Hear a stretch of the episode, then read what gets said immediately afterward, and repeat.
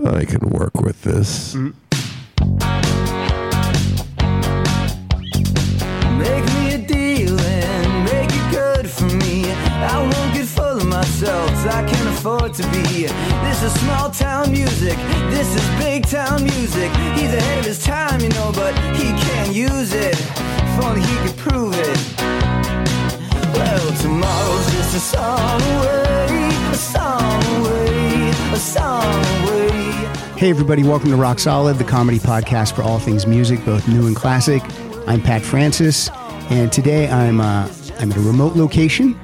Uh, we've only done this uh, twice before, as you know. We were at Martha Quinn's house, we were at Fee Waybill's house, and now I am uh, pleased to be in the recording studio of Mr. Stewart Copeland, who will join me right now. Hello, Stewart. Hello, welcome to the Sacred Grove. This is uh, Stewart agreed to let me take some photos before I leave here, but uh, this is an amazing space. I mean, there's not just drums here; there's everything. I have the world's largest collection of the cheapest instruments that money can buy. There's I, there's a hat, there's a mini gong, there's there's I got cello, I got trombone, I got tuba, I got several different flavors of tuba, saxophone, timpani. There's a there's a picture of Sting and his wife Trudy uh, coming up as, as a screensaver, Yes. and they're doing yoga.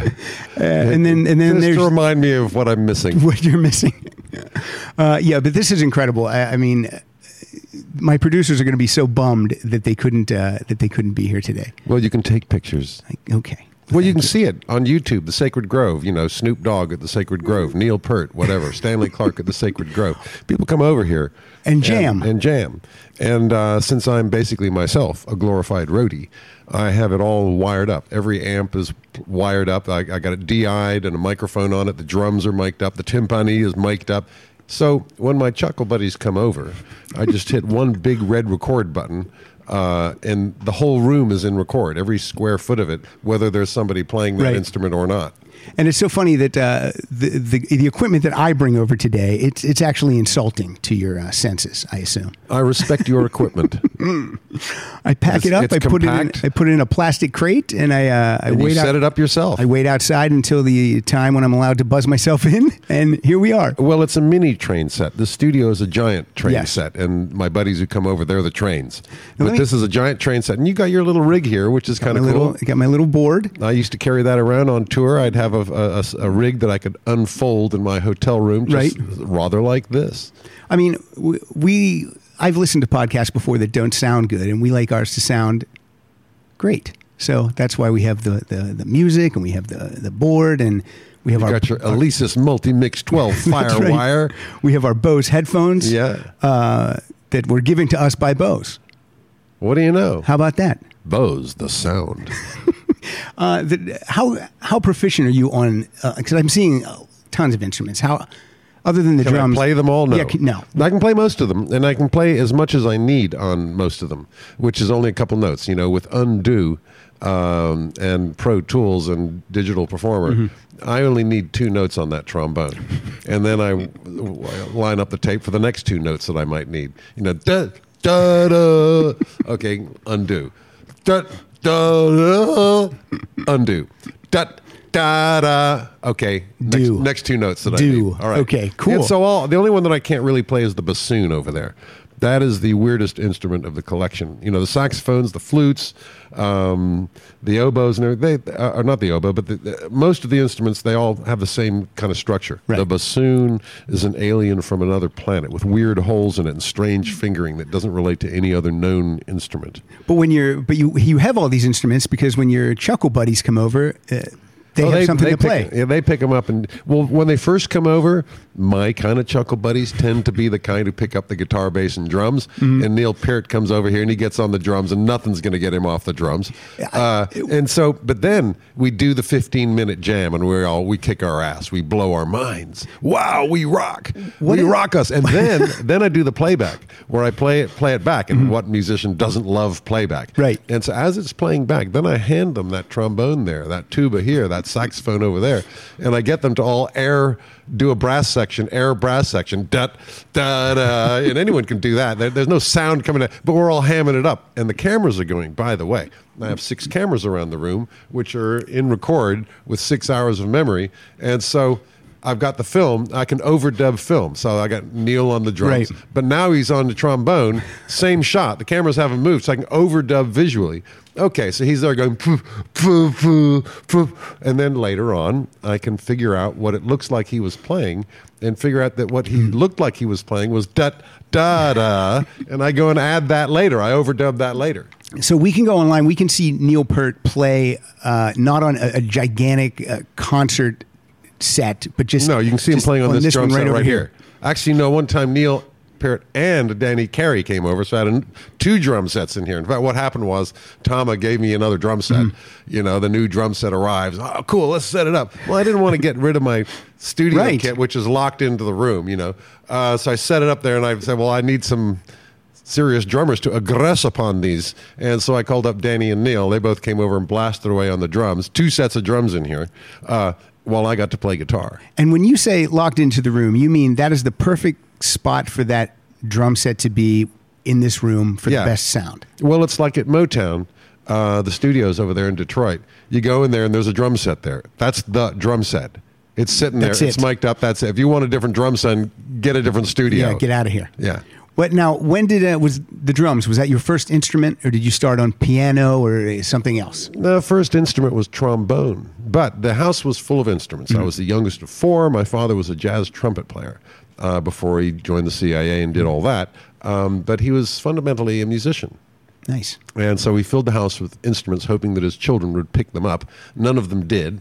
Uh, So he the- kept he kept having to have children until one Well, of them would- finally one of them came up and pick started- up this instrument. Yeah, most of them were broken by then, or I soon broke them.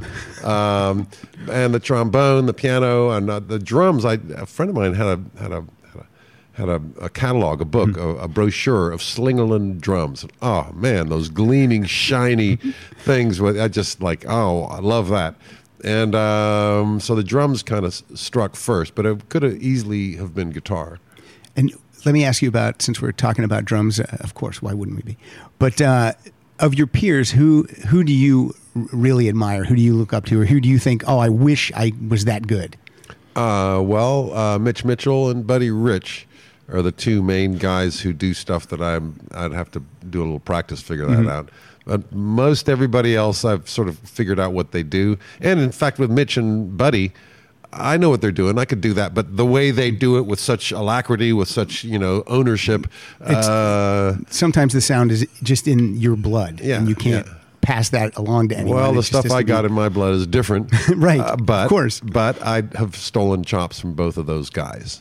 How many times do you a week do you sit down at that set and play? It depends. If I've got a show coming up, such as uh, one of my shows with orchestra like Ben Hur or Tyrant's Crush, where I'm going to go and sit in front of 60 guys and play this piece, Yeah. uh, I will work it up. You know, it used to take me a month. Actually, I find now I can get it up in uh, a week, a week, because I don't even look at the drums until I need to.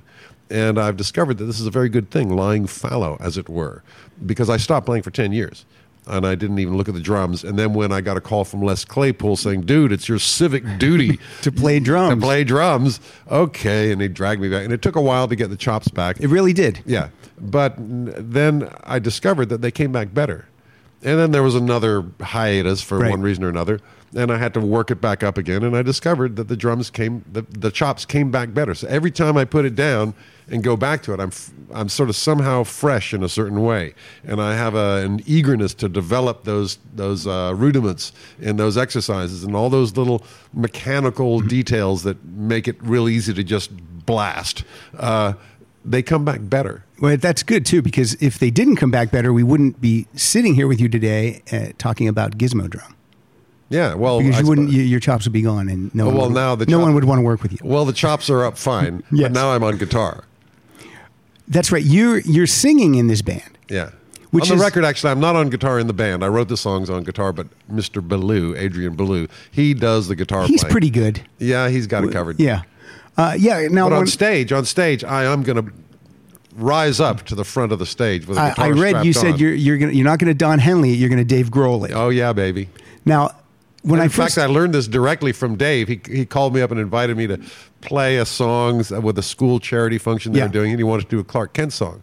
So I went down there with my guitar and sang and played the, the guitar thing with the Foo Fighters as the band. That was cool. That gave me a little which, taste. which Klark Kent song did you do? I hope I have that one queued up. Do you know which Uh, one? Excesses. Damn it, I doubt it. It's not one of the hits. I don't have that one queued up. I have it. No, but to, to have that queued up. experience, and I'm looking in the rehearsal. I went down there. I brought my three T-shirts for rehearsal, as you do as a drummer. and I look back, and you know, there's Taylor working, Mm-hmm. chopping wood, and I'm I didn't get through one T-shirt as a guitarist. and I and I say to all your listeners who are drummers out Mm-hmm. there, this is my new discovery, folks. I strap on a guitar, and guess what? I found out. Check out your next rehearsal. Okay, guys. How many times does your guitarist change his T-shirt? Huh? Once? well, No. Taylor doesn't even wear a shirt. Probably Because it's soaking wet because the guy's working. the Foo Fighters are the greatest. I mean, they are. uh, They and a great hang too. they're they seem like nice guys. I've actually ran into uh, Nate uh, at a at a tennis club Yeah. once, and I've and I've run into Well, um, it's Taylor. funny where you run into Nate. As a matter of fact, you I ran know. into him in a tennis court. You said, Yeah, yeah. I ran into him over at um, um, the guy uh, Probst, uh, uh, Jeff Probst. Jeff's Probst's house. Yeah, it- from Survivor. Yeah, and I'm a big Survivor fan, Yeah. and I couldn't believe it. At that Foo Fighters gig, uh, Jeff was there, and I'd been watching this show for 20 years. Yeah. And my God, it's him! And I look over and I, I do the double take, and he looks over at me and does a double take, and great season this year, man! And he lights up, and says immediately we're deep in. Yeah. and the guy's been doing this show for 20 years, and he completely enthusiastic. And any doubt that the show is pre-canned, Yeah. pre-written, and no, no, no, just talk Well, to this guy, and you realize what a crusader I know. he is. I know for a fact it isn't because I think it was two seasons ago. Uh, my friend David Wright went to the final three, Yeah, and he was phenomenal. Yeah. he was. Uh, he was the skinny guy that was afraid of everything. Did you watch that season? yeah, yeah. The skinny guy was afraid of it actually Yeah. went a long way. Yes, he went to the final three. Yeah. So, and he was. he's- Well, usually they take a goat. yeah, they do. They, they don't know the what's going final, to happen. The final three, one of them is a no hoper, uh, and that's why he's there. Right. Um, so where were we? We're all, we're all, I'm all over the place. Okay, Gizmodrome. So when I picked this, when I saw the lineup of this CD, I assumed that Mark King would be doing all the lead vocals. I think that's a common assumption. In Yeah. fact, a common expectation. There's, an there's, but, there's, but no, because I do. I like I like your singing voice. I think it's cool. Oh, I really do. But um, but yeah, I'm like, oh, okay, great. i yeah, I see who's on. Uh, I see who's on guitar. I see who's on drums. I see who's on bass and vocals, obviously. And uh, and I don't know. I did not know Vittorio. well, Vittorio Cosma is our secret weapon. There you go. He's Italian. And, Wait a uh, minute. That's an Italian name. and he's huge in Italy. He's a major musical force in Italy. He's a major conductor, arranger. When the Italian government wants to do their May parade thing and they have a huge orchestra, and everything, they call Vittorio. He's the high concept, big orchestra conductor. He also in the studios he does a lot of film scores, commercials, and stuff. He's got he's like a, a an Italian Hans Zimmer. And so we recorded a lot of our album at his studios, the Cosmodrome in Italy, in Italy. And um, but he also has to. He must rock also. He totally rocks. He was in a band called PFM, which I'd never heard of. But No, which- I never heard of PFM which, either. Um, you know, Adrian Belew had heard of it. He was a big fan of PFM, um, and it's it's a very obscure Italian prog rock band that actually made some waves that I wasn't aware of at the time. But uh, people like Adrian Belew are like fans of this mystical Italian band. They're sort of like the Italian Kraftwerk. There's so much music out there. It's it's nice to hear that even a Stewart Copeland doesn't know everything that's been uh, uh, created by every single person. Because, but that's what's great. I love discovering new music. I know so too fun. much. You know too much. To believe in anything. Let's talk about uh, uh, we we've talked about Adrian Belew. You know him from King Crimson and playing with David Bowie and playing with Frank Zappa. Well, here's the brag. Here's the brag about Adrian Belew. My guitarist, Adrian, our guitarist, Adrian Belew. I like how you said my is, guitarist. Is that, well, they're all mine. It's my singer, my bass player. They're all, you know, they're all my people.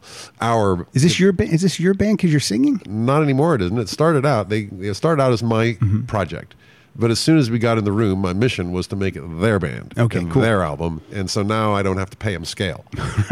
it eh, sounds Machiavellian, but there's a different energy that you There's get. a method to your madness. Well, when you're a band and you're four guys throwing down and putting everything you've got into it. It's a very, very different environment from when you're a hired guy Right. doing as you're told.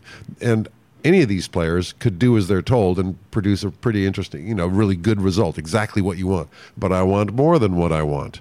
I want them to fire in and to reach deep into their cookie jar and pull out the really deep, cool stuff. So for that, the band vibe is best to just get those sparks flying, to get that synergy happening, to get that crosstalk of what makes a band album more exciting than a solo artist album.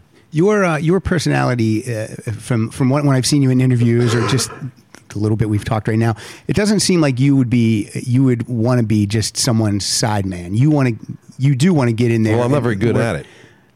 What, what, as a composer, I'm a really good sideman. Yes. I'm really good at taking instructions and giving you, the artist, what you want. And I can, you know, for, for film, for music, Mm-hmm. you want it happy, sad? Sure. You want it happy, sad with a little glint of humor? Okay, happy, sad. Here's that little glint of humor. Happy, sad, little glint of humor, but an underlying sense of doom. I got it. You know, Yeah. I'll do that. On the drums, Nuh-uh. I am a force of nature. I don't think. I don't take instruction. I am hog wild. That's what I'm got these two pieces of wood in my hands for. and don't you tell me nothing. Just play your damn song So- and I'll come in and do something. So no one's going to say, Stewart, could you try it a little bit like this? They can say it all they want, and I will do my best. I will do my level best. Whatever instruction might be given, I'm not just being Mr. Arrogant here. I, I try, folks. I try, but my memory's not so great. You know, playing drums is a completely different and almost unrelated experience to composing. Because It's visceral.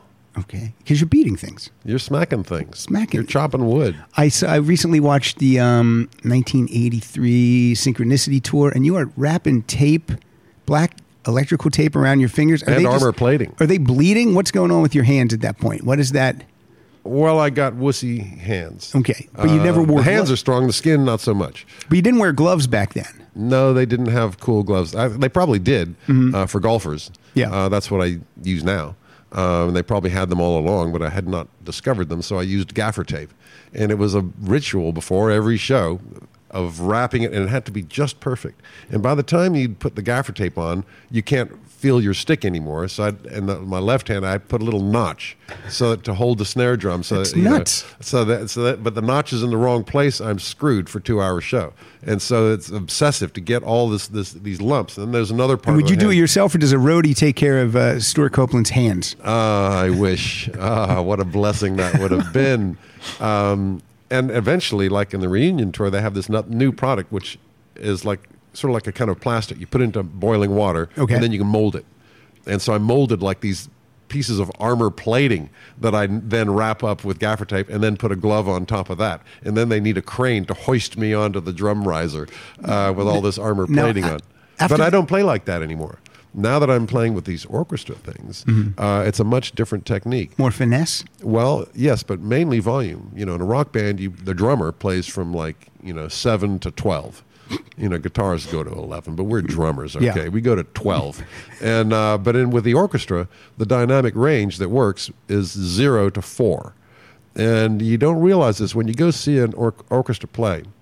It's magnificent. It's huge. Sounds huge and powerful. But the actual volume, the physics of it, Yeah. are not even close to one Fender Champ amplifier or one rock drum set. You go smack on the snare drum, and a 90 piece orchestra hasn't got a chance. It's not a fair fight. and so, to play with that orchestra, because Yeah. I wrote this music my damn self, and I want to hear that little piccolo, solo or that little solo violin moment, so I've got to get real quiet. And that took a lot of practice to figure I was, that I would, out. I would think because every every hit of a drum is loud. So to play, but here there, there's an upside to it. Uh, a lesson learned from Joe Morello, and actually John Fishman of Phish of all people, that, or Charlie Watts.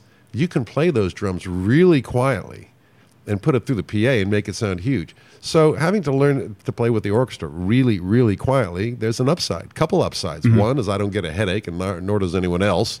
Uh, two, the drums sound beautiful when you t- when you Yeah. just you know play them rather than hit them um, and also all kinds of technique that i learned as a kid uh, all those rudiments now have relevance. Roughs, drags, press roll. These things just have no purpose in rock and roll. You, they, they don't read. You, they, that, those things don't get past a guitar amplifier. But now all these this vocabulary is now revealed. So this playing very quietly is very cool. Um, another strange thing with playing with orchestra. You know, one time.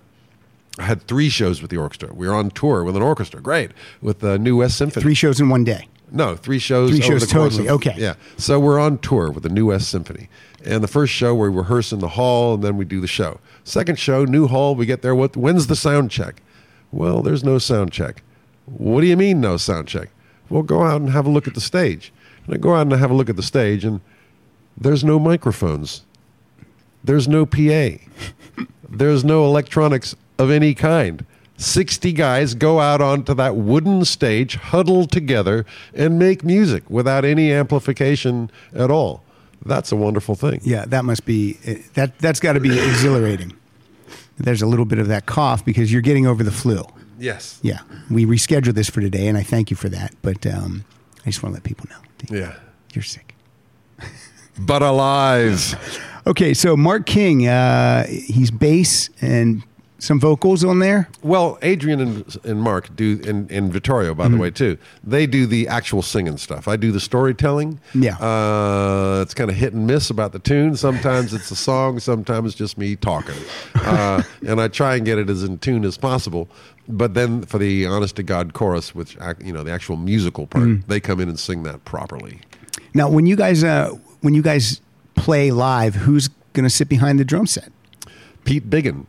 Uh, tell me about Pete Biggin. I do not know who that is. He's the drummer in Level 42, which Oh, is, okay, there you which go. is Mark King's band. I'm going to be playing drums. Uh, 'cause But just I- not all the time. Not all the time. I like playing drums. I'm good at it. It's fun. It's a fun ride. I love to do it. Will you guys And- be playing at the same time, or is there just oh yeah. one some- kid? well, sometimes it'll be. Yeah. Sometimes both. Sometimes just him. Um, drummers, unlike guitarists, like playing with other drummers. Guitarists hate playing with another guitarist. Right. But That's true. drummers, That's true. But drummers love other drummers, so that's not a problem. And uh, it's fun to do. But occasionally, I'm going to strap on that guitar. And I've already talked to Marshall about setting me up the most terrifying wall of um, amplification. the Spinal Tap wall. Oh my God! All right, let's hear some of this uh, Gizmodrome. First of all, we're gonna, and this is a very eclectic album. I've I haven't really heard anything like this since I would say Frank Zappa's music. Did Hey. uh, was the was the Adrian Belew Zappa influence, or did that come from you, or it just came from the whole band together? Well, I think both Zappa and me were both affected by Sacre Belou. That would be Adrian Belew. Well, yes, we were in we were in Paris promoting. If you're going to do an and we inside went up joke, to- you have to let me in on it. Well, we went up to the Sacre Coeur up there, and I got a picture of Adrian up against the, the famous landmark in Paris, like that. And Hmm. uh, and the Instagram thing was Sacre Belou, which I thought was darn smart. Yeah. All right, let's hear. Let's start with uh, Zombies in the Mall. You ready? Sure. There's just no way to be cool when the crocs are in the pool. Just say goodbye to it all. Cause the zombies are in the mall. The day was long,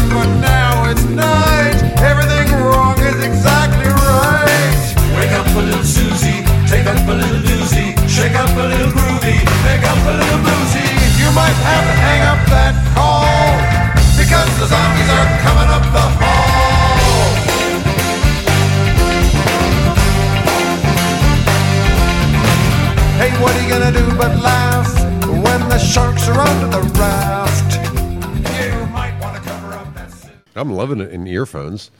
Yeah, that's uh, that's uh, Stewart Copeland on lead vocal. Why show? Yeah. Yeah. Um, It was supposed to be the other guys, uh, and I'd we'd I'd show them the song, we work it out, we wrestle with it, we go do a couple takes, and then I lay down a guide vocal, and I go out there and hit the mic, and so the book kind of goes like this, and I come in and say, "Okay, Mark, you're up," and uh, they are all looking at me, saying, "No, no, no, no, no, no, no, that's the vocal." I wanted to hear that you just threw your hands up and said, "Look, if you guys can't do it, I'm going to do it," and have a tantrum, a rock and roll tantrum. No. Which way around? No, no. I, generally, I muscle up to the microphone first because I'm that guy. Actually, I, I, I've become that guy. I didn't used to be that guy, but now I am. Are you are you much calmer now? I am much calmer, but I am going to muscle up to the microphone.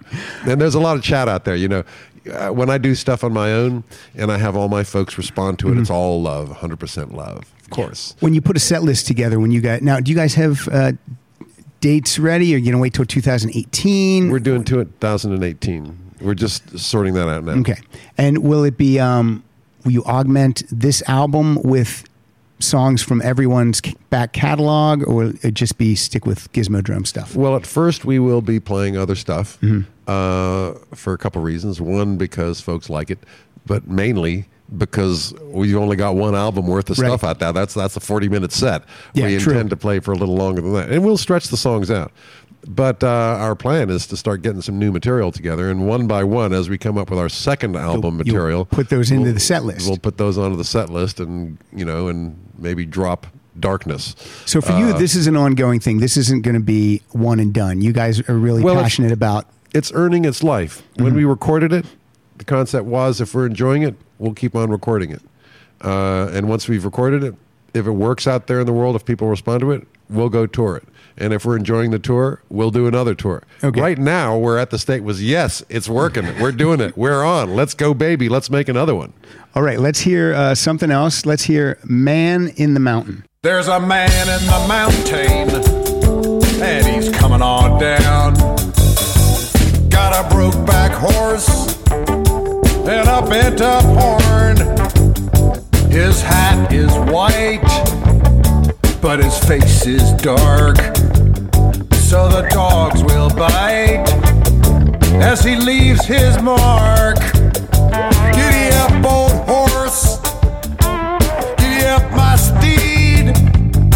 Put your best hoof forward in this hour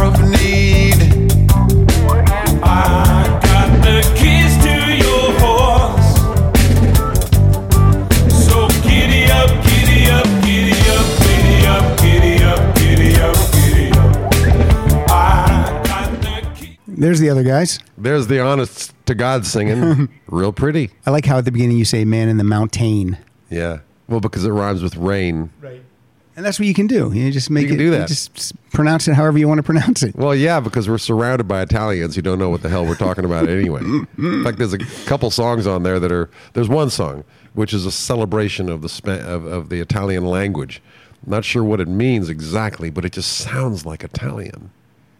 And when you're surrounded by Italians, the you don't necessarily need to. My my town's gotten pretty good by now, mm-hmm. or a little better anyway. But for I've been going there for a decade, and surrounded by Italians, the music of their language, you you you can feel the passion, the life, the pasta, the olive oil. It's all there in the language. At this point in your life, has there is there any place you haven't been where you would like to go in your travels? It Oh, seems yeah. like you've been seems like you've been everywhere. No, no, I haven't been to Russia. Uh, there's a lot of Asia that I haven't been to. I just, Wow. I just recently discovered China. You know, I was in Hong Kong Mm-hmm. decades ago. It was a toilet uh, then. Uh, it's very different now. Uh, I was in Macau, and but basically all I saw was a giant gambling establishment. Right. But I was in Beijing. Unbelievable. What a fantastic country that's been hiding there. The dragon has been sleeping. But man, Beijing rocks. I was there with, an, uh, with a Chinese rock god called Cui Jian, who was kind of the, the Bob Dylan, Bruce Springsteen, everything of China. He's the, the balladeer whose songs were sung at Tiananmen Square. And they'd locked him That's up. for- amazing. not locked him up, but they'd held him from doing public shows for 20 years, and they let him out of the box to do a big stadium show. And he happens to have been a police fan, so he invited me to come over, and, and I played Message in a Bottle in Chinese. But ah, what a show! It was huge. This For just huge- one one performance, you did that. You just well, I played. over- I played a couple of his songs. Okay. one big stadium show, forty thousand people. One of the most emotional shows because it was the homecoming. Yeah. of this great balladeer, and finally he's able to play. And oh, it's in the production value, the lasers, the projections. This this was no fire drill. This was like the Chinese Olympics. They know how to put on a really complicated, amazing show, and and, and because of his history. Really emotional as well, and I was sobbing as we played "Message in a Bottle" in Chinese. a song that you've played a million times, but it really hit you with this guy at this time in front of these people. Yeah, It's um See, this is, I'm glad you're talking about stuff like this because your your resume is so vast that we could we could never cover it in in one show. So I'm glad that you're interjecting things that I definitely don't have on my list. I'm croaking already. Let's hear one more Gizmodrome, and for now, and then we'll. Uh, where did the name come from? Gizmodrome. Well, we for years, uh, Vittorio Cosma and I just were hanging out in Italy doing shows of any kind Mm-hmm. with no agenda under the name of Gizmo. But then when it got serious, when we, when we made a record, turns out there's 10 other bands called Gizmo, so we had to come up with something. And like I said, we were recording in uh, Vittorio's Cosmodrome. So there you go. You just put it together. There you go. All right, let's hear "Summer's Coming." Summer's coming, gonna burn my feet. This tour has cut me loose all week. Gonna get a hotel room in New Orleans. I'm a roller coaster in jeans. Might check out New York and have a look at the many ways to screw up. I could write the book. You can drop me in London town. I know where trouble can always be found.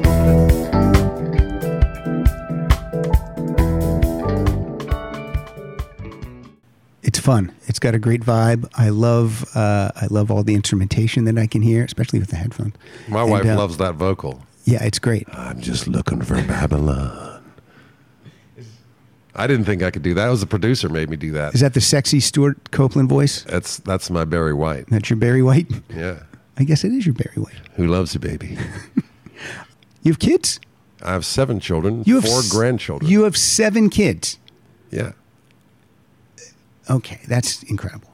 Uh, and did I'm they, not quite sure how that happened, but uh, well, I think we- we have know a- I how have it a happened. I have a faint idea. and uh, are are they musical? Do they have? Did, Out of this, out of the uh, the seven, um, there's one that's profoundly musical Mm-hmm. and creative, and others that have a little uh, various pieces of of the gift.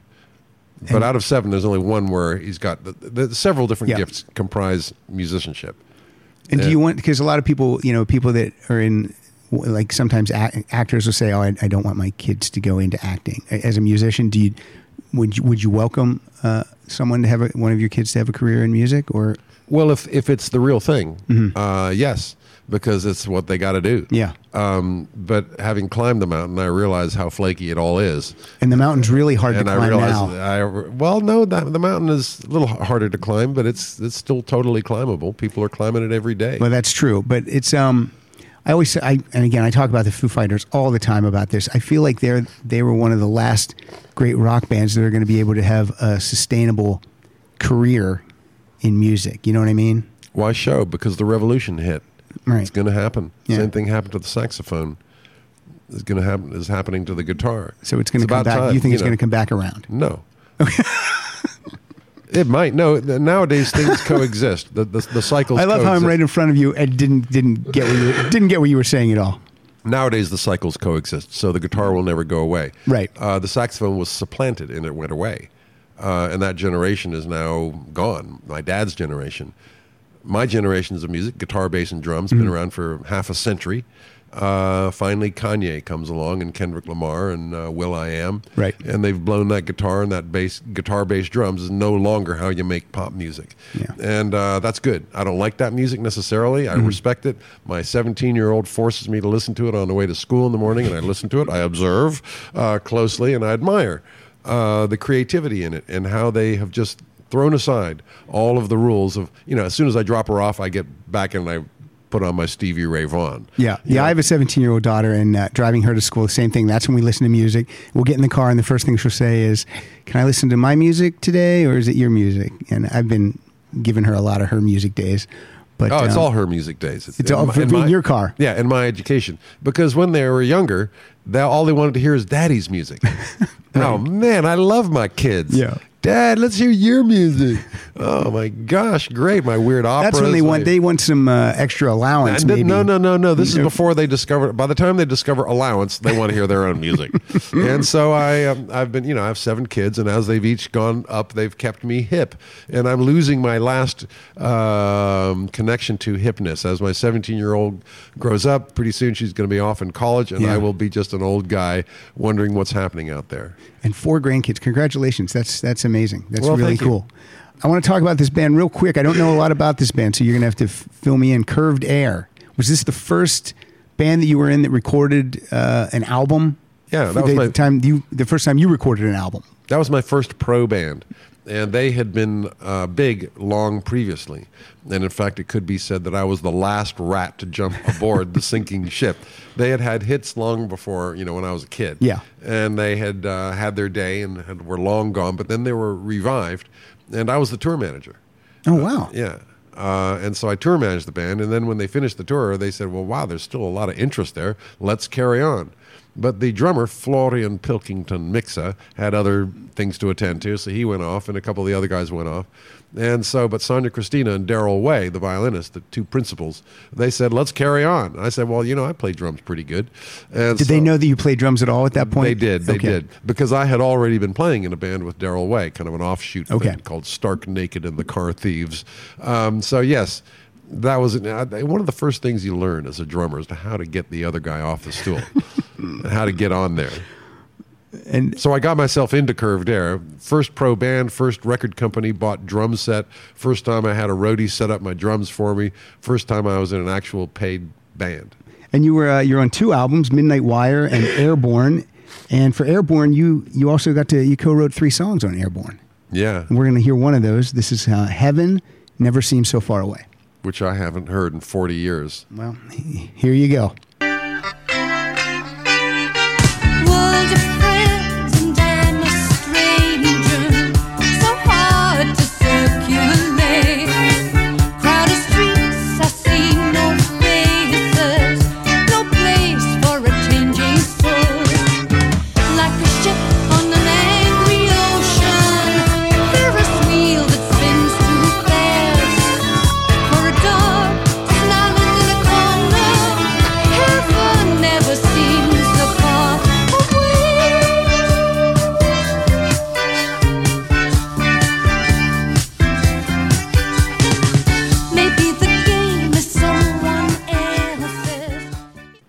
That's you- not bad. No, how do you That's not cla- bad. I wrote that at the age of 22 or 3 like that. I'd, I'd, I'd only just discovered writing songs because I heard there was money in it.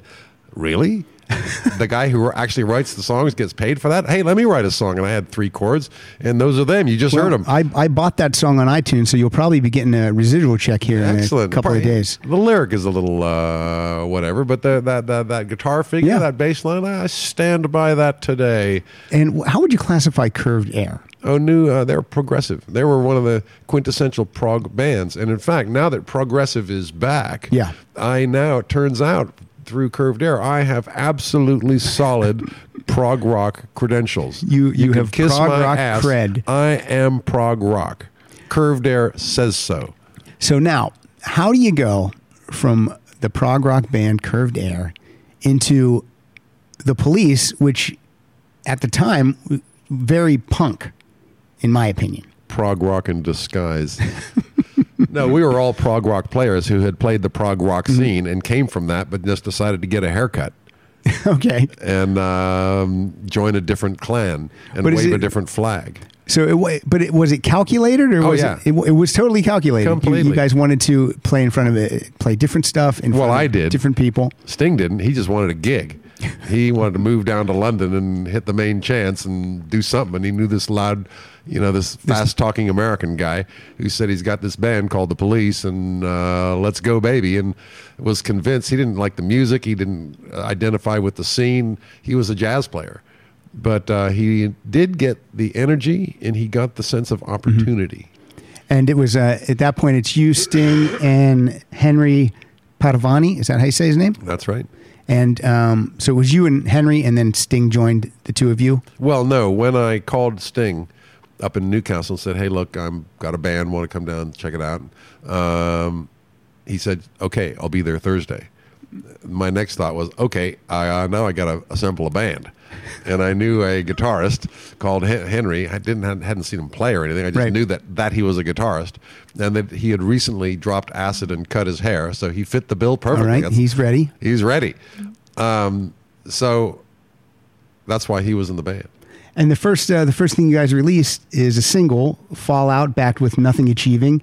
You wrote both of these songs. Yeah. And you co-produced the, or did you produce the single? Well, I produced it kind of. I don't know. I might have shared the credit with Baza, the engineer. We both kind of Yes, did it. I think you did. Yeah. And uh, let's hear these songs are amazing. I love these Oh, songs. shucks, the the energy with these songs.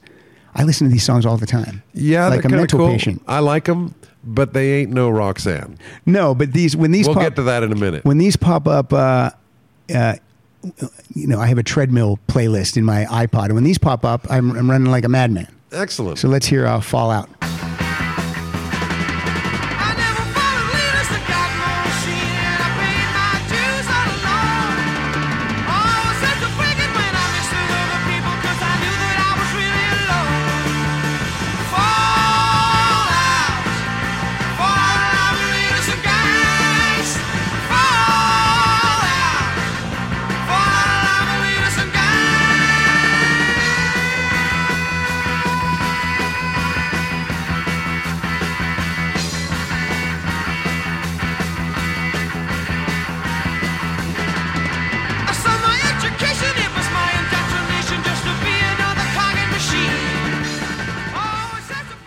I'm going to go right into "Nothing Achieving."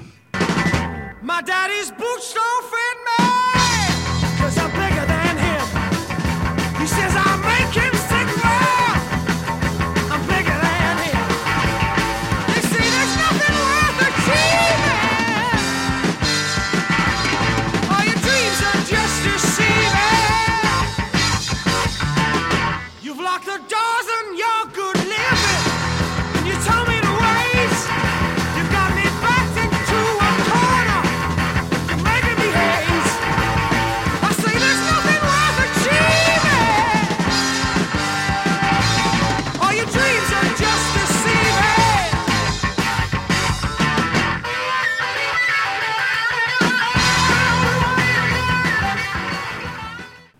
two minute and three second song, and then a one minute and fifty six second song. So these are just tight. well, I only knew three Yeah. chords.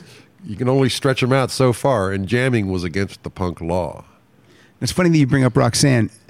The only songs in my playlist today are songs that you wrote or co-wrote, because I feel sometimes I, I think that sometimes people think that the singer writes all the songs Well, that's the most efficient way to do it. Mm-hmm. And because finally, when our singer started writing songs, Yeah. that's when the police became the band. But when you're writing songs and Andy's writing songs, when you're the singer and you have to sing the words that another guy wrote, Well, it- they have to mean something to you, and Right. Sting is that kind of artist where he can't sing bullshit. right. And So any any of the songs that he did record that you guys wrote they, solo, they'd have to be a lyric that he would he believed in. if not, he would say, "I can't." But he that." tended to believe in his own songs more. Well- and by the way, so did we. yeah, sure. Those are the uh, those are the ones we know. I mean, Well, no, what happened was Andy Summers joined the band, and Andy Summers he did this- that thing that you did. He got the drummer off the stool, right? Yes, exactly. He got Henry, Yeah, he came in. He stage. informed me that we need him and that he accepts our need. but he wasn't going to work with two guitars. He just wants Uh, Yeah, one well, guitar he- player. we did a couple shows with two guitarists, but Andy was clear from the start. Yeah. That guy's out of here. But um, at that point, Sting could see the value of a three-minute song: verse, chorus, verse, chorus, guitar solo, verse, chorus. You're done. Yeah. Um, he had come from a jazz world where he was thinking in terms of a ten-minute opus. Um, so the punk world kind of taught him the format. Um, and now when Andy joined, Andy had the, a wide vocabulary of chords, harmonic sophistications, which Sting did too. So Sting could write a chord, write write songs, knowing that we had a guitarist who could play them. And so that's when the penny dropped, and he didn't know it. We didn't know it. When he joined the band, when we formed, we had no idea of what was under the hood with that guy Right. in two counts. We had no idea he could sing like that because it wasn't required of him in our punk environment. Right. And we had no idea that he could write songs like that. So these things were kind of just revealed. Actually, in Germany, when we were working for somebody else, that was the one last session that Andy had was with this German guy, and we were over there out of sight of the punk critics, where we could stretch out and prog out, Right. And that's where we discovered that damn that guy can sing. Sting has the whole package. He's he's looks good. Yeah. He can sing, and he can play. And he had a couple of those. He had two things for me. The package was he plays bass and can sing. That was the package. That was We- it. Uh, later You didn't on, care about the looks. Turned out there's a whole bunch more stuff in that box. Oh, I think girls like him too. Okay, that helps us. Yeah. That'll help you sell albums. Yeah. So let's hear Peanuts from Outlandish D'Amour. Is that the Outlaws of Love? Is that what that means? Yeah, but you don't need to pronounce the whole D. Outlandos d'amour. Ooh, see. I'm I'm not smart. You're smart. You're not French, No, I'm not French. You're not French though. neither am I. Let's hear Peanuts.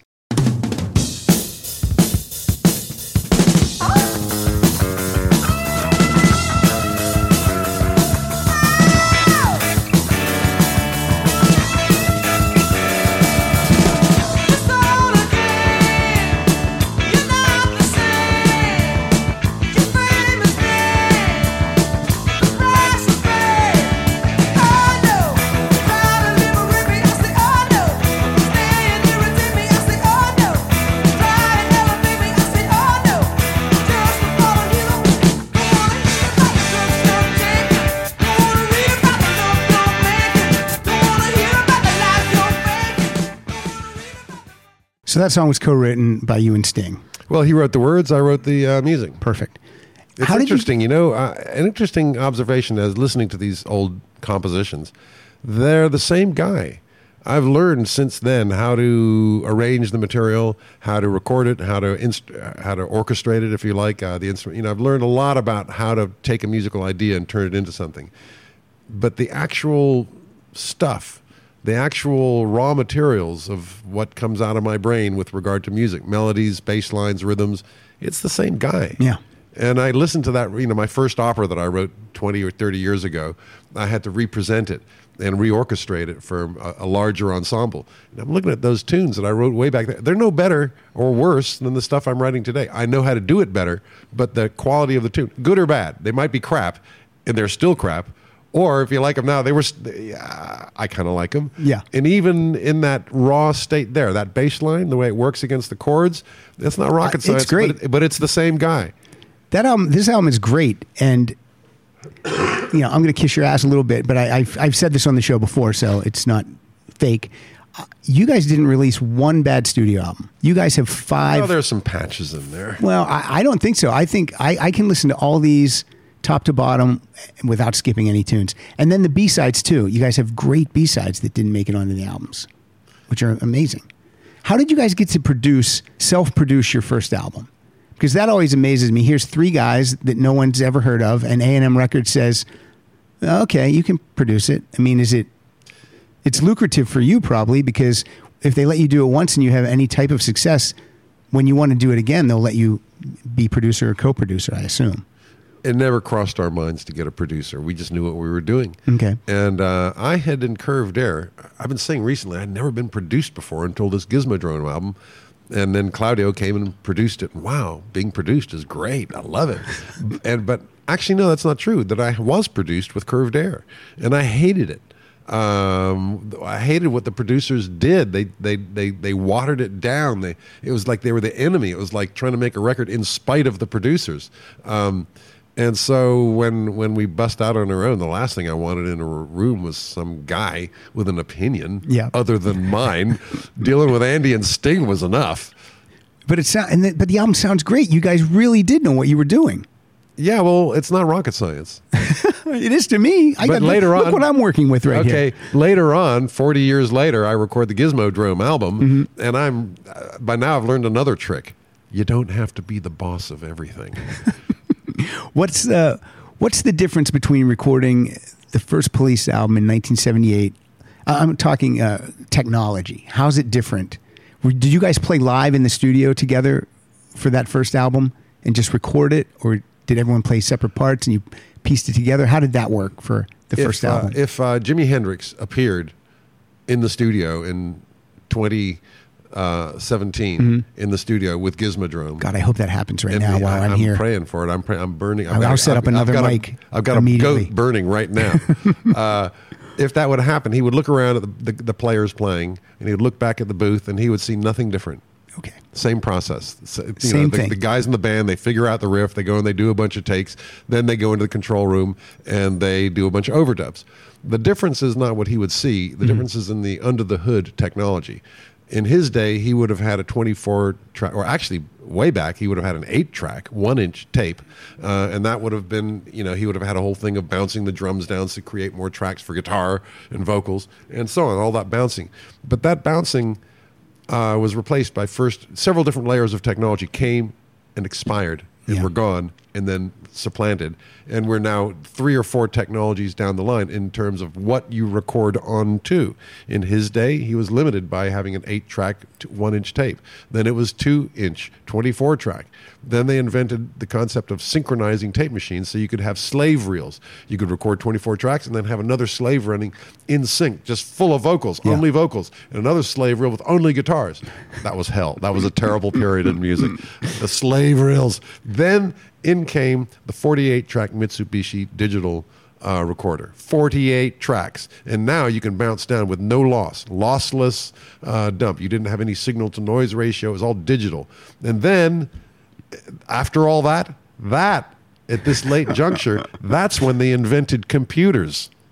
Get this. And now our gets- whole yep. career happened before there was ever a computer in the room.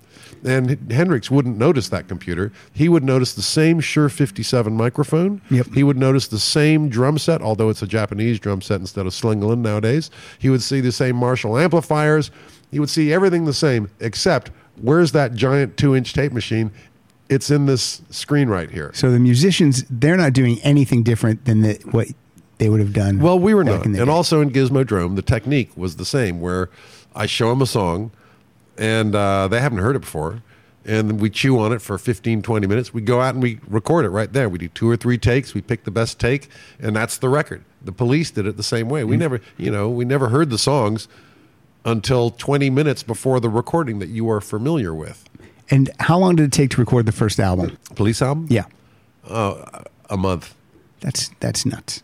An album that good that stands the test of time for this long, forty years. Well, no, the uh, was different from all the. They say that you have your whole life to write your first album. Well, yeah. and six months to write your second album. Okay, well, same. We had been playing this material for the first album. So you were ready to go. We were ready to go. were ready to go. The second album, we didn't have enough material, but we had been playing like like crazy. We hadn't played that much when we did the first album, but we had this material. The second album, we had been playing like crazy, touring Mm. across America. We found our sound. We um, developed who we are as a band, but we didn't quite have a full set of songs, so we had to make stuff up in the studio. and you have you have six co-writes or a couple written by yourself on the on the second album. yeah, well, like I say, we were short of material, but that creativity, That- that this- these in, songs you wrote aren't aren't aren't, aren't bad. So you say that like as if no, these were. no, no. I'm not uh, casting aspersions. Yeah. but no. When you're under the gun, when you're under pressure, the quality is not diminished. I learned this in television, in episodic television. When I've got a show a score every week, it comes in Tuesday. I ship it Friday. With good, bad, or ugly, there's something on that tape, and you. I discovered that the quality of your work improves. It gets deeper. Mm-hmm. The music I wrote for Equalizer, for Spyro the Dragon, Under the Gun, just quantity, quantity. Another riff, you know, that's the best riffs I ever wrote. And so those police records that were written really under or created under duress don't suffer from that duress at all. No, not at all. No, and and how do you say that? I'm afraid to say the title of the second album, so I want you to say it for me. Reggatta de Blanc. Okay, I could have said that. Damn it. Now, when you're scoring, Well, you could have put a little English on it. You could have called Could have. Reggatta de Blanc. when uh, when you're scoring a TV show, like uh, I'm going to say The Equalizer because you brought that one up. What happens when you they send you an episode that you don't think's a great episode? You just do your Is that supposed to be a problem? No, I guess the not. show comes up. What's the first cue? One M one. You know the car chase. Okay, car chase. Uh, one M two. The aftermath. You know the little girl's Mm-hmm. crying. Little girl crying music. Uh, One M three. Okay, daddy shows up. Daddy music. He's the bad guy. Okay, he's an asshole music. Uh, you, that's what you do. So you just do your job as good as you can do it, despite Well, what you're a craftsman. The Okay. film composer is a craftsman, not an artist. The artist is the director, or in television, the writer. Um, the composer is just one of the team, and he's a craftsman. And uh, this, this craftsman, by the way, as a musician, has the widest set of chops of any form of musician. The film composer can do it all. Mm-hmm. He can compose, he can play, but mainly he compose. He can compose futuristic sci-fi music. He can compose period romance with an orchestra or with technology or with a rock band or with whatever. The film compose and not only using these different musical languages, but specifically happy, sad happy sad with a little glint of you know very specific. Right. The music is your slave. It must be happy. I don't care if it's a great riff or a bad riff. It must be happy sad with a glint of humor on the top. And that's you learn how to control music and make it do exactly emotionally what you need it to do. And the film composers got these chops. Artists don't because they don't need to. Yeah. That happy sad, he's not feeling happy sad. He's feeling happy sad with a glint of doom. And so that's what he writes. He doesn't have to learn that other thing that was required of him because there's nothing required of an artist but his own instincts. So those chops that you learn as a craftsman come in very handy when. Uh, when you retire, such as I have, and now my my my You're not really skills- retired. My skills are devoted to fine arts Yeah. writing for orchestra. The pay isn't as good as Hollywood, but it's much more rewarding artistically. And I took all that stuff that they paid me to learn Mm-hmm. in Hollywood, and I do stuff that I like. Well, You've got that curved Arab mailbox money, so you'll be fine. Yeah, baby. Let's hear "It's All Right for You."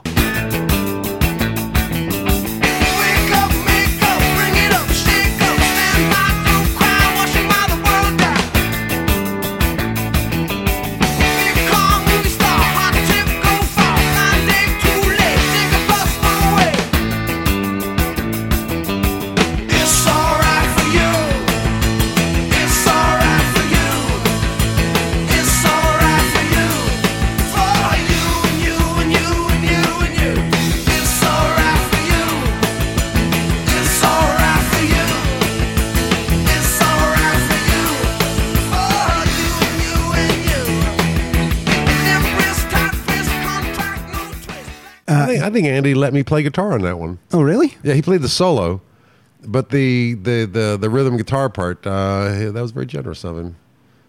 When uh, when I hear you play drums, I know it's you.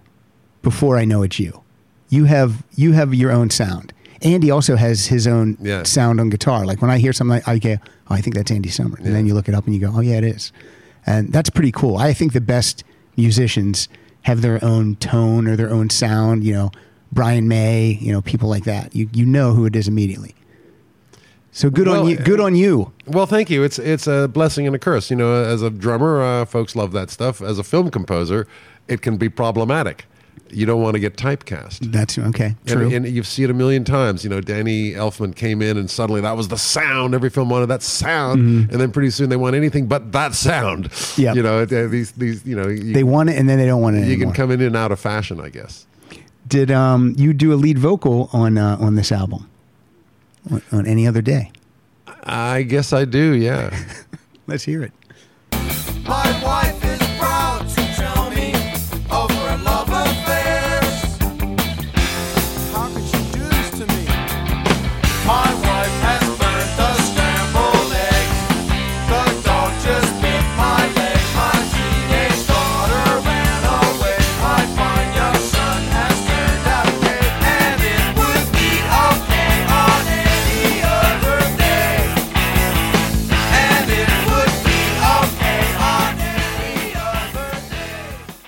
Now that seems like one that maybe Gizmodrome could throw in the set list. Yeah, maybe. A regrettable couple of lyrics in there that I now regret. So you wouldn't want. So if you let's if you if you were to perform this with Gizmodrome, would you change those lyrics? Yeah, probably. You would. What, which ones do you which ones? do you Well, my fine young daughter turned out to be a man. Okay. I have to figure out a way of making that rhyme. Yeah. And by the way, the problem with that is that it doesn't fit the song. Yeah. Mm-hmm. Because I celebrate this transition uh, or this realization rather, um, and I regret. Uh, that that seems to put a pejorative on my fine young son turning out gay. Yes. In this modern world, I would be a not an issue. That would not well, be a thing. I mean, the, uh, everything's changed. Uh, Getting you know getting eggs all over me. That's a problem. yes. The uh, my teenage daughter running away. That's a problem. problem, right? But uh, but the thing you just men- mentioned is not a problem. No. No, and it should. you know, you, you, culture changes and you learn. yeah. And when you've been around When for we- 65 years, culture has changed a few You, times. you don't look 65 at all. oh, shucks. It's crazy. Like, what were you guys uh, taking in the police that you guys still look? You guys We look, thought you- we were wild barbarians uh, creating havoc across the land, partaking of every vice. And then you, then I read. Then you know, see what other bands are Then doing. Then I read Keith Richards' book and realize that we were Boy Scouts. And how did Keith Richards remember all that stuff to write a 500 He page didn't. book? Somebody else did. Well, they had to pull it out of him, though, didn't they? yeah, I'm sure those war stories have been told and retold a few times. So they just, they just, uh, yeah, they, I know what you mean. Two songs on this album that you wrote by yourself. You can choose which one you want to hear Contact or Does Everyone Stare? Does everyone stare? Definitely. All right. By the way, before you play it, little backstory. Yes, please. Uh, when I was in college, majoring in music, um, California School of Performing Arts in San Diego, uh, in my harmony class, I was the runt of the litter because everyone else in that class had been playing piano since the age of seven, and I didn't play piano at all. Uh, but I'm starting at the bottom of learning harmony, music theory, how chords are structured, and everything. And uh, one of some homework was to write 16 bars of figured bass, where you have 16 bars of chords that one leads into the other with proper voicing, and you don't have parallel fifths, and you obey all the rules of harmony. And uh, 16 bars. Go home and write 16 bars. And I already had stuff that I was plonking around. That you know, I had a, a song that I, you know, an opus that I was imagining, and so I turned what I had to make it obey the role these rules and i hand it in. And so in class the teacher the professor plays down uh, joey's piece and plonky plonky plonky plonky plonk and uh, okay that's good and plays jane's piece plonky plonky plonk. And then she plays my piece and she plays plays it. And for me because i can't play it. I could write it. You could write it but not play it. i could play each chord in with the right chord, but not in rhythm. I couldn't couldn't even hope to move my fingers fast enough to play it in rhythm. So I'm hearing what I wrote actually played in rhythm on time, and I'm I'm just blissing out on air. But when she finished, she said, "Well, look, uh, bar thir- bar four, that that you've got the parallel fourths there. I, I see why you did that because it creates attention. Then here, this parallel fifths." Um, maybe that should have been a third, but you know, once again, I understand that you've actually you broken this rule and it actually has an effect. And and this is an actual piece of music that changed my life. That's high praise. and I'm the run to the litter, and this you know sounds like faint praise. That's actually music, but for me, that was a validation that was just so huge. Did- and did- those 16 bars are in the following song. oh, cool. Then and this is uh. Does And by the way, those 16 bars that I wrote for that class Yeah. paid for my entire education. that's a good skill to have. yeah. Change my clothes ten times before I take you on a date. I'm in a cold sweat,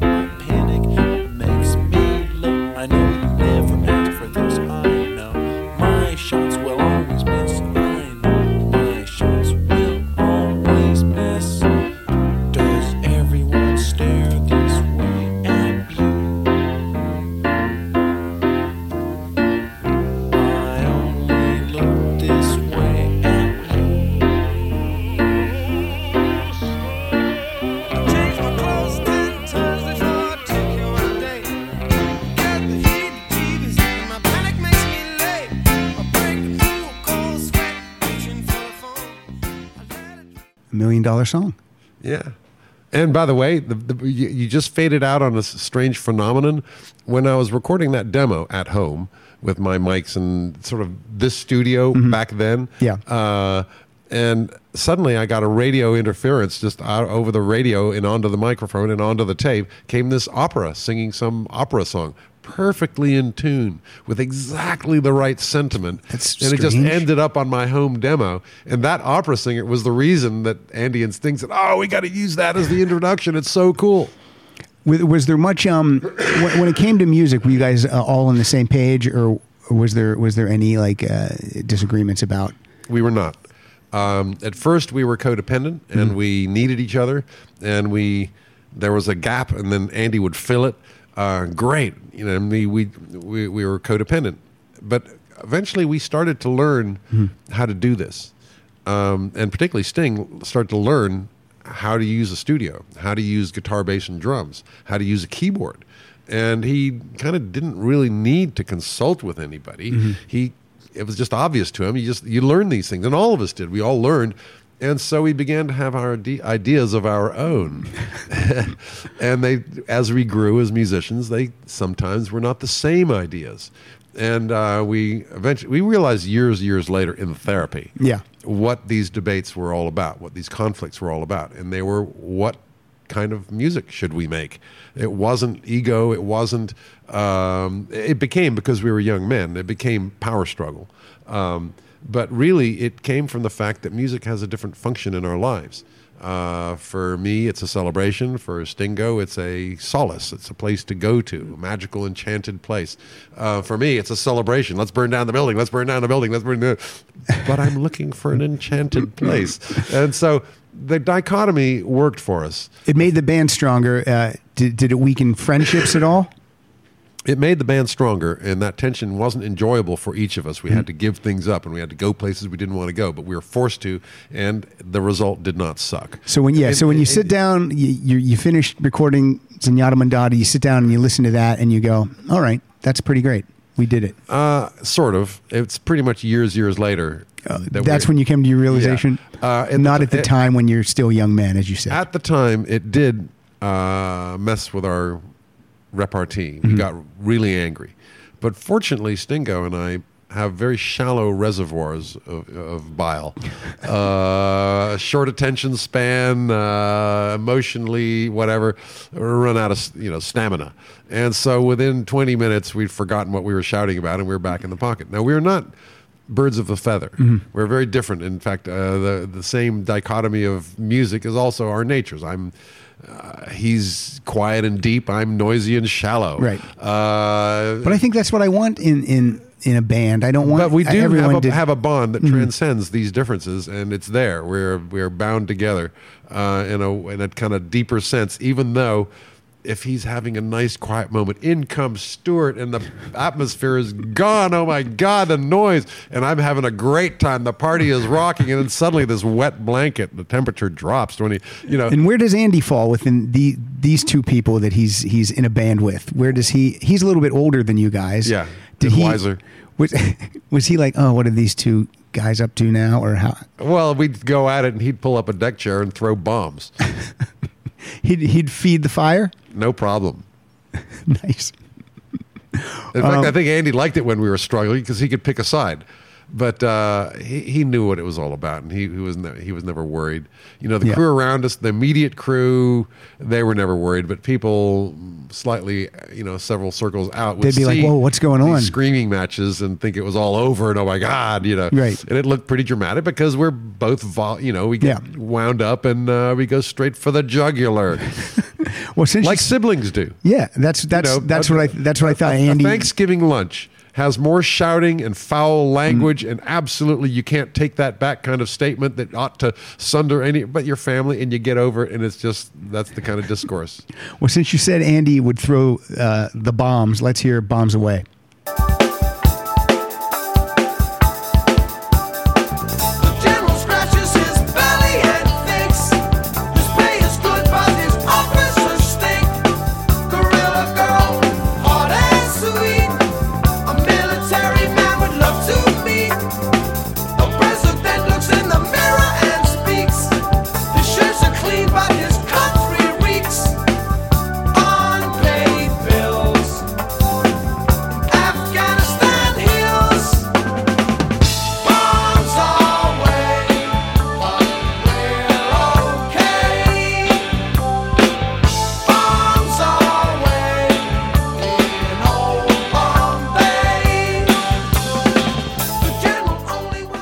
And then I'm going to go right into the other way of stopping. It's an instrumental written by Stewart Copeland. Yeah, Yeah.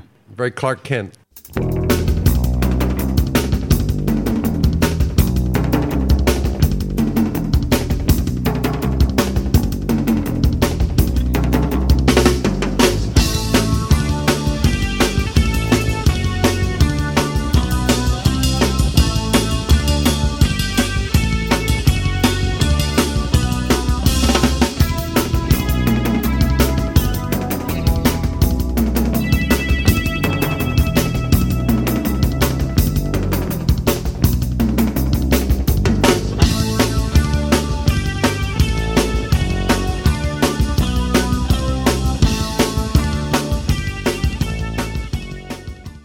That's Andy Summer on guitar. There's that no one else plays like that. Yeah. Well, he has that sound. That's that modified Telecaster. Yeah. Through his Gizmotronics.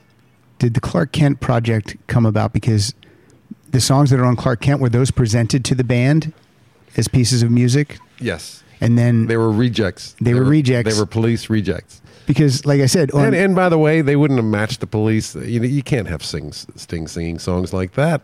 You know, uh, he's Mm-hmm. got way too much personal dignity.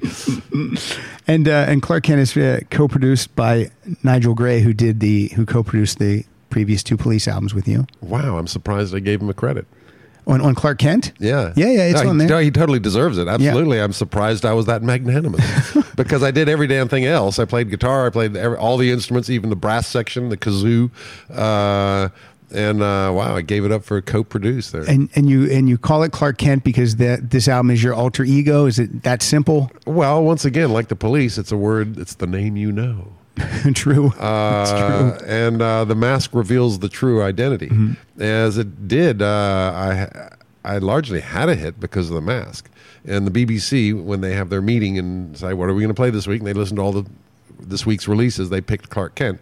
If it had been the police or the guy from Curved Air, eh, but it was Klark Kent. Who is it? A mask, a mystery man. so no one knew that this was when they picked that song. They don't know it's No, Stewart Copeland. No, and they Well, that must have been very that, was- that must have been very rewarding. Then. Oh, it's cool. They, they most people thought it was somebody, and it wasn't. The police were dead in the water, unknown, um, except to the few London critics who hated us.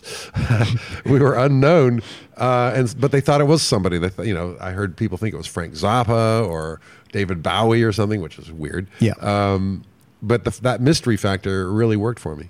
was that song? What, what was the song that the BBC picked up? Was it "Don't Care"? Yeah, they picked up "Don't Care," and in fact, because it hit the charts, uh, and remember, this was the, our first chart experience for any of us. Yeah. Um, and we went and played Top of the Pops, the big national TV show. You know, you get on Top of the Pops, and your record goes up ten points in the charts. It's automatic. It was that kind of national show. So you didn't play Top of the Pops until Zenyatta Mondatta came out. No, no, this is way before that. This is way before any of the police stuff. Okay. The police was unknown. This is before the police album. This is pre police. Okay. Uh, even though the, the police was in business, we hadn't gotten anywhere.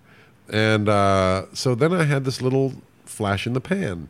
And we went to play on top of the pops, and I didn't want to appear as a solo artist because I thought that looked lame. So I wanted to appear as a band. Yeah. And so I had Sting and Andy. And so our first time on TV was as the Klark Kent band, all of us wearing masks. Well, I thought Clark That's- Kent didn't come out until Sting. I think- 1980. I think Sting is the uh, Brez. No, Andy's the Brezhnev. Sting is the Gorilla. So do And- I? well, do- the album came out later. It okay, so this was just this was just a Klark Kent single that came out. yeah.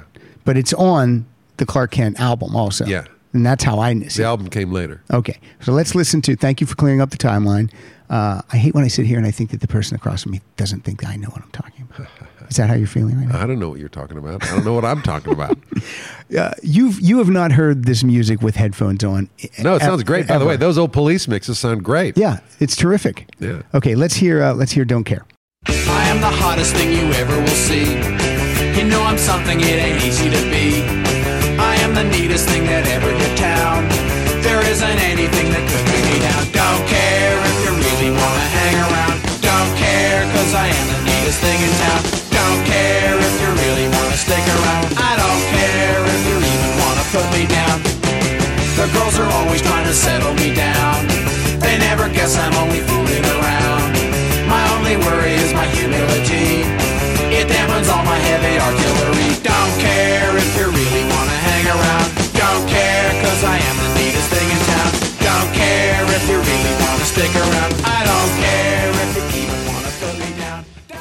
By the way, recorded in the same studio, the same engineer, same drum set, same everything. As you know, the next day we're there in the same place doing a police song.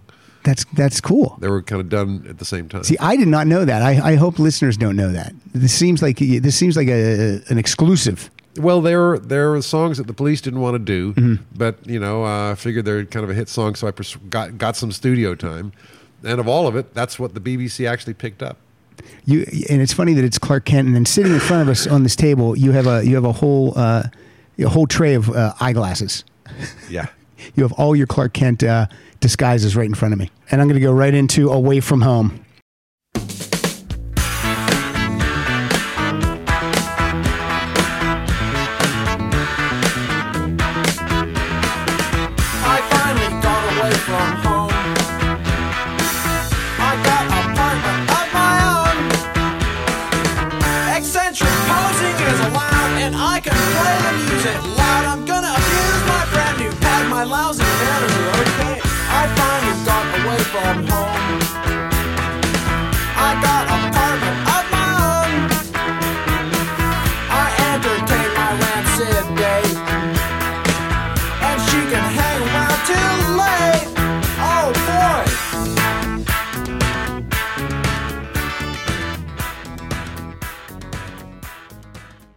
Puerile.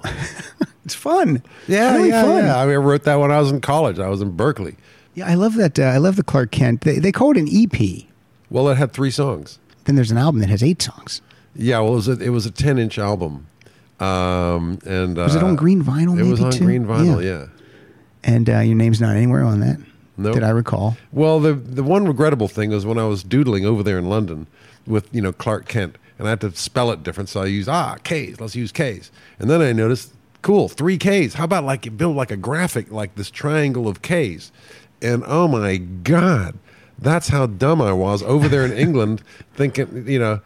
I vaguely knew there was this thing called the Ku Klux Klan, uh, but I thought it. Had, you know, I'd, I'd never been to. America. They're America. not still around though. I'd hardly been to. America. I grew up in, you know, for my first 20 years outside of America, Mm-hmm. where I learned American history in school, but did not experience any of America itself. I learned about it Yeah. from the other side of the world and then came over here and discovered that a lot of these bad things are not only real, but they're still around. And boy, do I regret that graphic.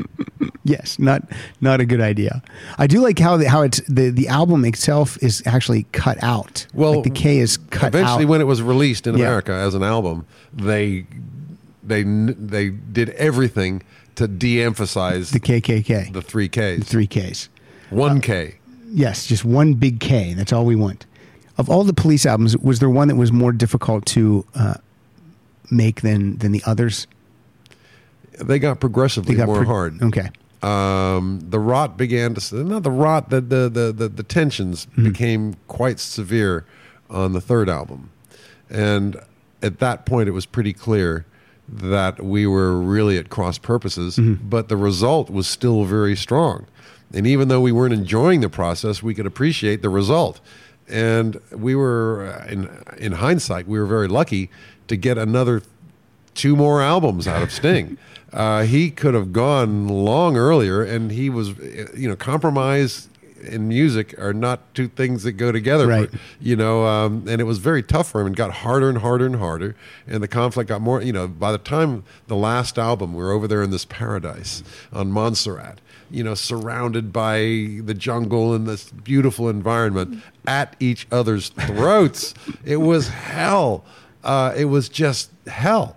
Uh, I know people who've been to like Fallujah. That was probably really hell. But um, I, you know, it felt like Fallujah a lot of times, even though there was no blood being spilt uh, emotionally. And yet, you know, we went, we did two albums over there in Montserrat. Yeah, Ghost in the Machine. the Finally, first. we just you couldn't hold it together anymore. Well, in fact, at, at that point, we realized, look, let's be free. Let's make music because also I had had the experience of recording a film score with Francis Coppola, where I went back into the studio Rumblefish. for Rumblefish, and I, you know, during all the police years, I hadn't done anything but police. Yeah. Um, and now to go back into the studio without those other two guys, those two incredibly inspiring, challenging players, on my own to do a film score as a craftsman for Francis, and uh, I'm working for Francis. Not too shabby working with Francis Ford Coppola. Yeah, I'm working for him, but he doesn't know from music, so I get to do all the music and I don't have to negotiate with anybody. I have a guitar riff. I just record that sucker. I'm going to play some drums now, and now I shall perform on the bass guitar. No problemo. And it was just so liberating and musical and just the immersion in instinct and following that lead and just doing it without any constraint, without any struggle. And then it was kind of hard to go back to the police environment after, After that. having that freedom. yeah, and that's when we realized calmly, look, let's melt down the golden cage. Did um how does it work now, Francis? You, you do the music, and then the first time Francis sees it uh, synced up with his vision, did he uh, did he immediately like it? Are there notes? Is there a note process? Oh yeah. Uh, it it was it went on because I didn't know what I was doing. It Mm-hmm. went on in layers, and also I had to nuke all the other potential composers. Mm-hmm. Uh, another story. But I once I'd gotten rid of all them, I just started not knowing how to do it. I just started laying down grooves and building it up layer by layer, as you do. And the uh, movie people would say, "So when's the recording date?" what do you mean date? Date? I think I'm going to record this in a day. Well, yeah, actually, they normally do it That's in a what they day. They, re- they hire an orchestra and they record it on the date. Uh, well, I'm in the studio for a month and I'm playing it all myself, track by track, layer by layer. You'll have it soon. You'll have it soon. but I, but at one point, when I was a certain point in, Francis came down with his uh, editor and his producer and all these these guys, his crew, his uh, Apocalypse Now crew. Uh, they're all these these his team. They come down from on high. And they're listening to her, and they're shaking their, and they're, they're nodding their heads, going, "This is pretty damn weird, but uh, I like it." Uh, And the cues are, of course, coming from the boss, and he's liking it. And uh, at one point, he says, uh, "Yeah, this is great. This is great, but uh, it needs strings." And immediately, I thought, "Oh no, he's going to hire some string arranger or something." you know, And uh, sorry, are we, are we string strings? Yeah, string. Got it. Okay, Francis, yours. When you're right, you're right. And let's get some strings. Strings. Hey, let's get some strings. So I call up a contractor. say, What if all these years he actually said it needs sting? I, I don't know what I would have done. I would have gone back to Mount Montserrat, but he wanted strings, and so I call up the contractor, and uh, he says, "Send me some strings." He says, "Well, how many?" How- However many I don't know. strings. How many strings are strings? He says, "Well, two guys is going to sound like two guys. If you want a big, heavy waft, you need you know, 14 first, and yada yada." So anyhow, we hired some strings, and that's another whole anecdote about my discovery of music Mm-hmm. on the page. If you put it on the page, rather than just tell the guitarist, "Hey, it's kind of in E," and it goes da da da da da da, you know, you show them a piece of music. Those guys read it exactly, Exactly that- as it's written. exactly as it's written. And if you put you put everything you want on that page, count them in, and they will play exactly that. No debate. Uh, They're not improv. No improvisation. well, if They're you just- ask them to improvise, Yes. they look very uncomfortable. they do. Yeah. because they're not used to that. No, they, their their philosophy, their raison d'être, is to reproduce exactly what's on the page, so that this piccolo player is whatever he's doing, whatever it says on his page. He doesn't know what the other guys are doing. He just plays his part, and it's going to work with what that bass player is doing twenty feet away. Those eight bass players, you know, and so mm-hmm. his philosophy is to obey the page, not to just make shit up. All right, well, let's hear something from the Rumblefish soundtrack. Let's listen to Tulsa Tango.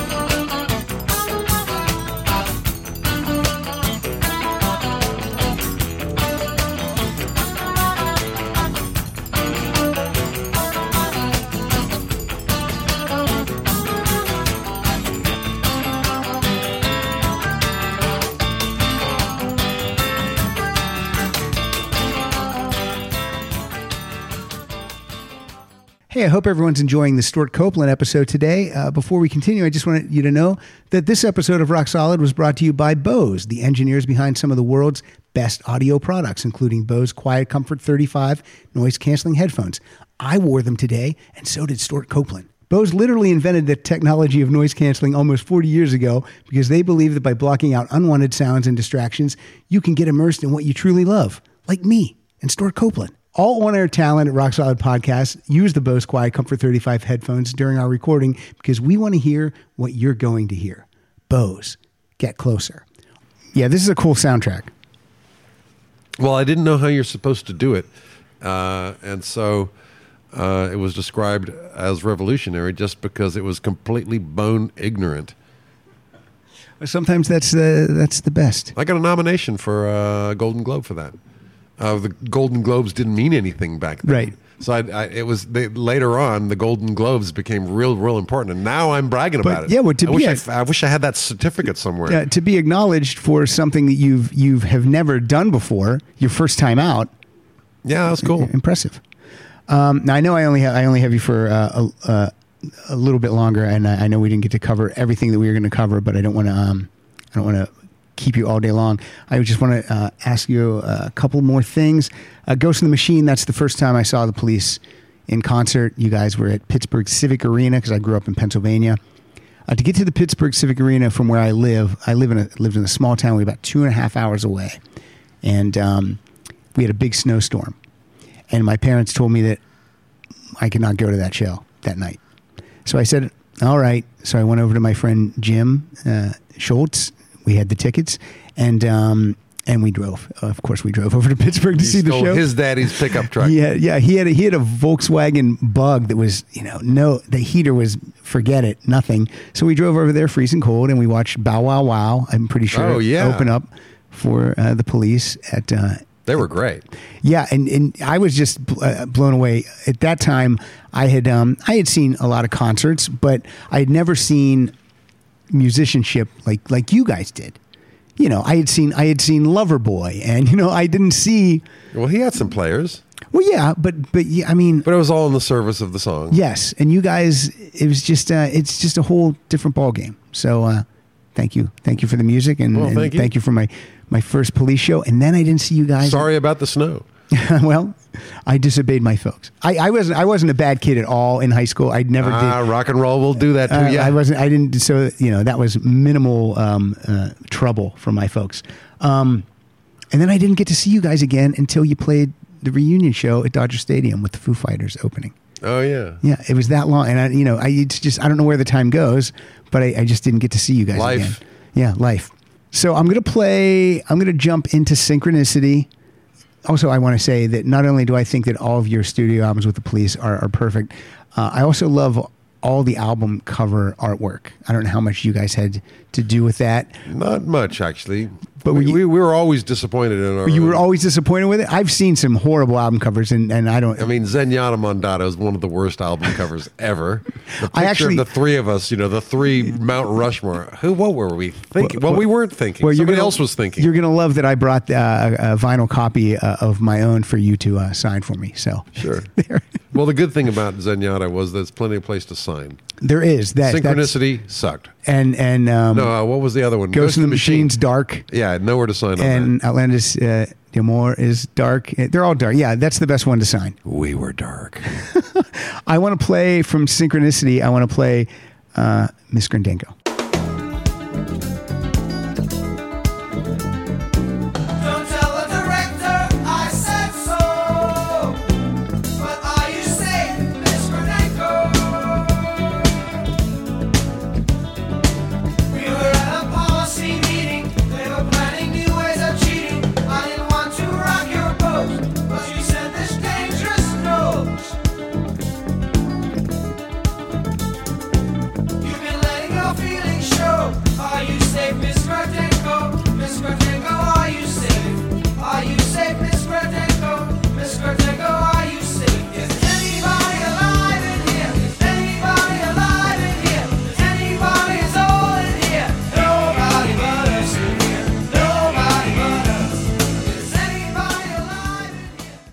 That song. Uh, Who's Miss yeah, that's Gradenko? actually we do do that song with uh, with uh, Gizmo. Oh, perfect. Yeah, it's a really fun song to play live. And who is Miss Gradenko? Is that just Ms. uh, Gradenko is a um, an official in the bureaucracy, and she wears a very tight uniform, and she's hot. But nobody's supposed to be hot in the bureaucracy. there is no supposed to be anything such as sexuality, but she's got it. And the uh, the boss man, and he can't help it. And they're right there. And if they get caught with any hanky panky, they're both in the. In, There's gonna be the- trouble. They're going to be trouble. Now that song was turned into a movie, a short What? movie, and the dialogue, the script of the movie was exactly the lyric. It did not depart by one word from the sung lyric of the song. I wonder if that's on YouTube where we can look at the song. Uh, you can look it up. It's- I guess it's probably called Miss Gradenko. Yeah. But it's a totally shot acted movie. It's not that long. Uh-huh. Um, but the first song is Are you safe? Miss Gradenko? Are you safe? And she, and what, you know, the whole Because thing. the song's only two minutes, so I the know film, they, they figured out. Oh, no, but they, they don't do the song. Right, sure. They're speaking it. They're speaking and, it. And they, and the, the the writer contrived a way of building scenes that would validate just those words. and did they ask you if you they, they could And do he this? said or- it in like a board meeting, you know, a big high-powered board meeting. Do they ask you in advance if they can do this, or they just do it and then you see it after the That's, fact? that, well, you can play a song, any song you want. Mm-hmm. You don't have to ask permission to play a song. But if you put it to picture, then you got to talk to the Gotta songwriter. talk. All right, cool. All right. The new album is Gizmodrome. It's out there right now. You can get it uh, everywhere. Yeah. You can get it on Amazon. You can If get you've it got on a CD player, Yeah. you can get it in the store. But most of you probably don't have CD players. My kids don't. I know. Neither do my kids. But you can get it on vinyl because the record company Ear Music in Germany, uh, they bought all the vinyl plants, so they own Oh, vinyl. perfect. So if CBS or I mean, if Universal wants to bring out their Beyonce album Mm-hmm. in vinyl, they got to wait behind Gizmodrome, and so we're out. We're out on vinyl. There's a Klark Kent song on Gizmodrome. Strange things happen. Couple. Yeah. Those And, are those uh, are perfect though for this band. I really feel that that, that music is Well, those are kind of limbo because those songs Mm-hmm. were way after the Klark Kent period, and somebody wanted to make an album and put a couple extra songs on it, and whatever songs I had in the cookie jar at that time went on to that went album onto that as Klark- collection. it was a yeah, CD. It was a Klark Kent. collected works with Yeah. a K. There you go. Collected. So Stewart was nice enough to give us two uh, copies of this that he'll sign for the listeners. I brought some police CDs if you don't mind signing those for our listeners. Why, sure. And uh, I'm going to give you a, a couple of Gizmodrome songs, and you can tell me what you'd like me to play out with. I've got Sweet Angels. I've got Stay Ready. Spin This. Spin this. Spin This. Thank you for your time. I know you're getting over this cold, and I really appreciate you inviting me out. This was great. So thank you so much. I hope you had fun. I did. Thank Okay. you. Okay, and here's Spin This.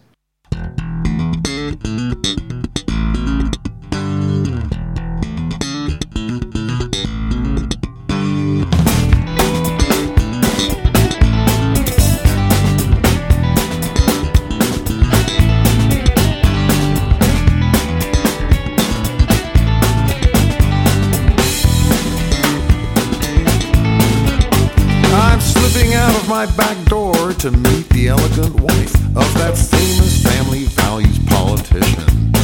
We've all seen him on TV in an awkward position. We might just see him change his disposition. But she's a trouble magnet, sure, and she'll leave him in tatters. Just spell the name right, that's all that matters.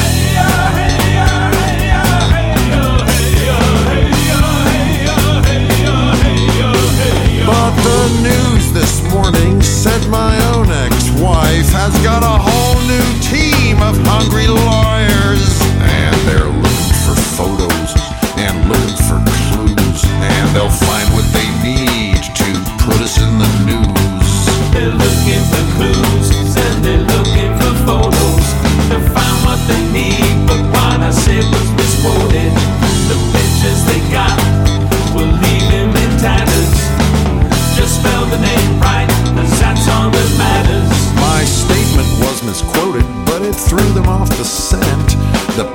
that they got missed the sinister intent. It was no chance event, no matter how it went. No shadow of lament, no chance to relent. Nothing could prevent us. We burned down the whole circus tent.